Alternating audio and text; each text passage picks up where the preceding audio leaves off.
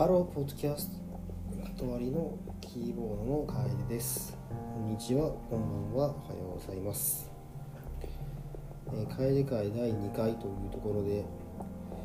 ちょうど今ニュースを見ていたら、えー歌わないカラオケというのがどうやら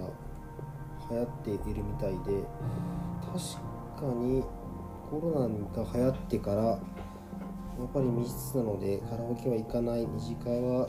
カラオケダメっていうような流れでやっぱ減っているみたいですね。確かに自分も平日えー都内を回っていると平日の昼間にすごい安い時間でえーカラオケ w i f i 完備してますとかって言ったサラリーマンとかをターゲットにしてなんとかスペースを埋めようみたいなのがあるみたいですね。断れていうバンドカラオケすごい、えー大好きな人が多いので飲み会に行くと二次会カラオケみたいなパターンが結構昔はあったんですけどコロナの流行ってから、えーなくなりましたけど、えー久しぶりに行きたいなっていう気持ちも一瞬だけあります。で昨日撮った自分の音声を聞き返したら自分だけ他のメンバーよりも極端に声が小さいなと思ってこの機材が違うのかななんて思ってちょっと撮り直しても全く声のボリュームが変わらない。で昨日はちょっと夜も遅かったので近所迷惑でちょっとあんまり無理もできないので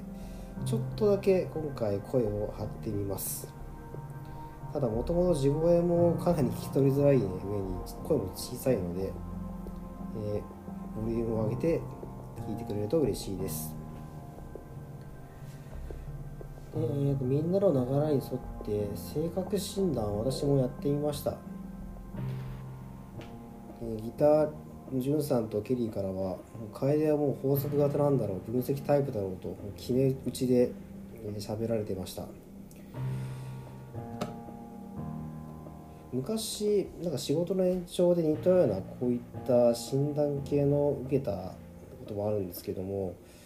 自分はタイプ的にはこう合理性を重視するような指令型なんじゃないかなって思っています。思ってました、えー冷たいとか、えー合理的とか、えー虚栄心が強いとか、えーできる人だと評価されたい。平気で嘘をつくといったようなタイプなのかなと思ってたんですけどやってみたら、えー法則型とこの法則型と指令型のちょうど中間地点でした。ただこう周りの人は自分をこう映す鏡なんだなと思うのはこの法則型のパターンとして行動パターンが決まっている傾向が多い、えいつも行く店が決まっている。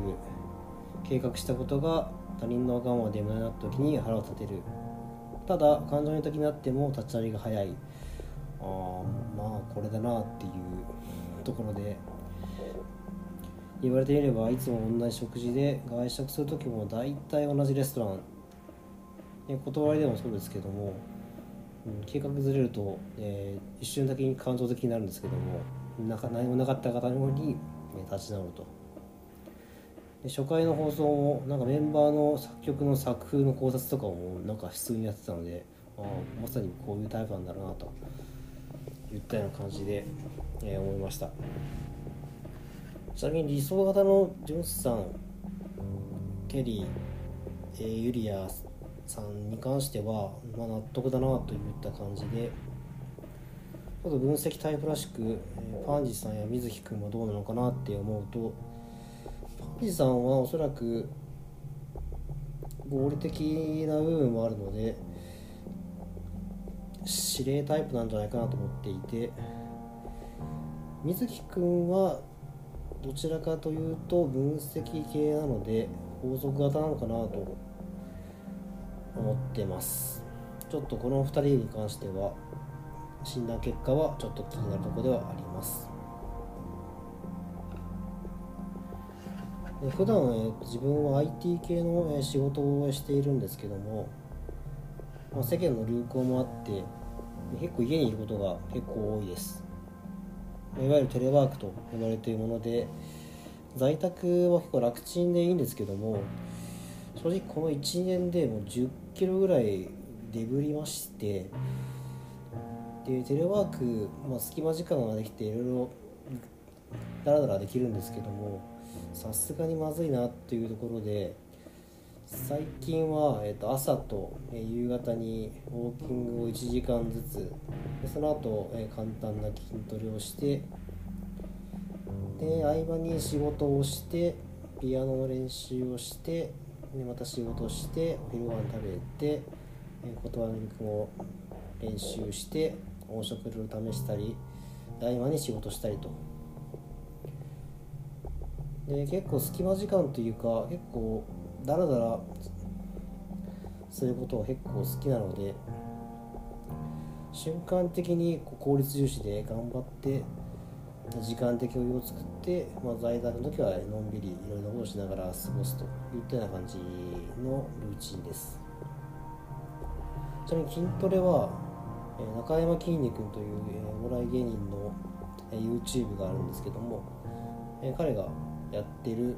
誰でもできる、えー、おすすめ筋トレみたいなのが3分とか5分であるのでもうそれを見ながら一緒にやってる感じですね。最近はそうダイエットもあってお酒も控えてるので結構体調もいいです。以前は二日酔いの中の二日酔いみたいなのが続いていたんですけどもやっぱり健康なのはいいなというところでちょっともうちょっと暖かくなったら登山をやりたいなと思ってます。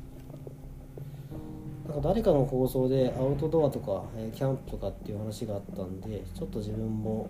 それにまつわる話をしたいなと思います。結構自分は登山が好きで1年に1回ぐらいは夏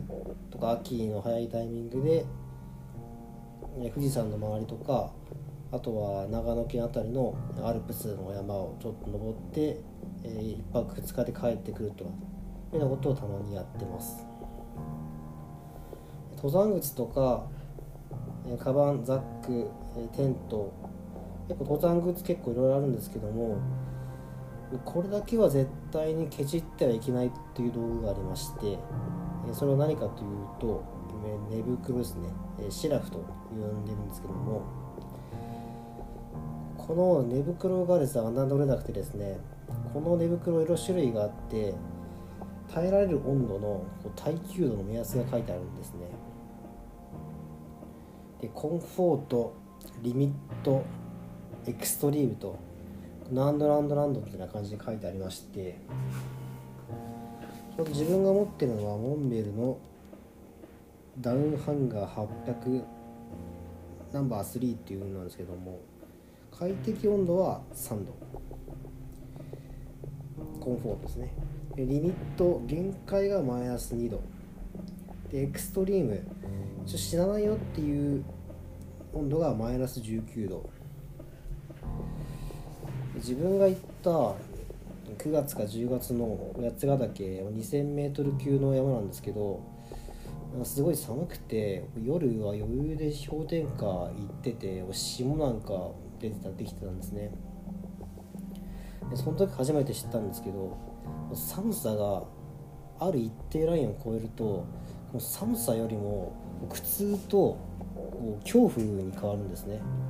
こう死ぬんじゃないかっていう身の危険を感じて怖いんですね。であまりに寒いんで、まあ、ウイスキーを飲んで温めてみるとかいろいろ試したんですけど結局ですねエマージェンシートエマージェンシーシートなんか防災グッズでなんかアルミホイルでできてるような、え、ブランケットこれを持ってたんでこれを体に巻きつけて、えー、寝たんですけどこのエマージェンシーシートを100均で買ったやつですけど相当これは偉大ですね。これがなかったら多分耐えきれなかったなっていう感じで10分間寝てあまりの寒さにまた起きて10分寝てまた起きるみたいなことを朝まで延々と続けるような、日でした。ただやっぱり山の上だけあって天の川もすごい綺麗に見えたり星がこんなに近いんだなというので感動したので、まあ、また行きたいなと思ってます。ちょエマージェンシーシートであったんですけど防災グッズ皆さん家に常備してますか？えっとですねお守り代わりにですね一つあると、えー、いいかなと思います。これがあれば、まあ、真冬でも、まあ、東京であれば、まあ、外でも乗り切れるんじゃないかなと思います。で明日はライブなので夜更かしせずに明日は張り切りたいと思います。それではまた。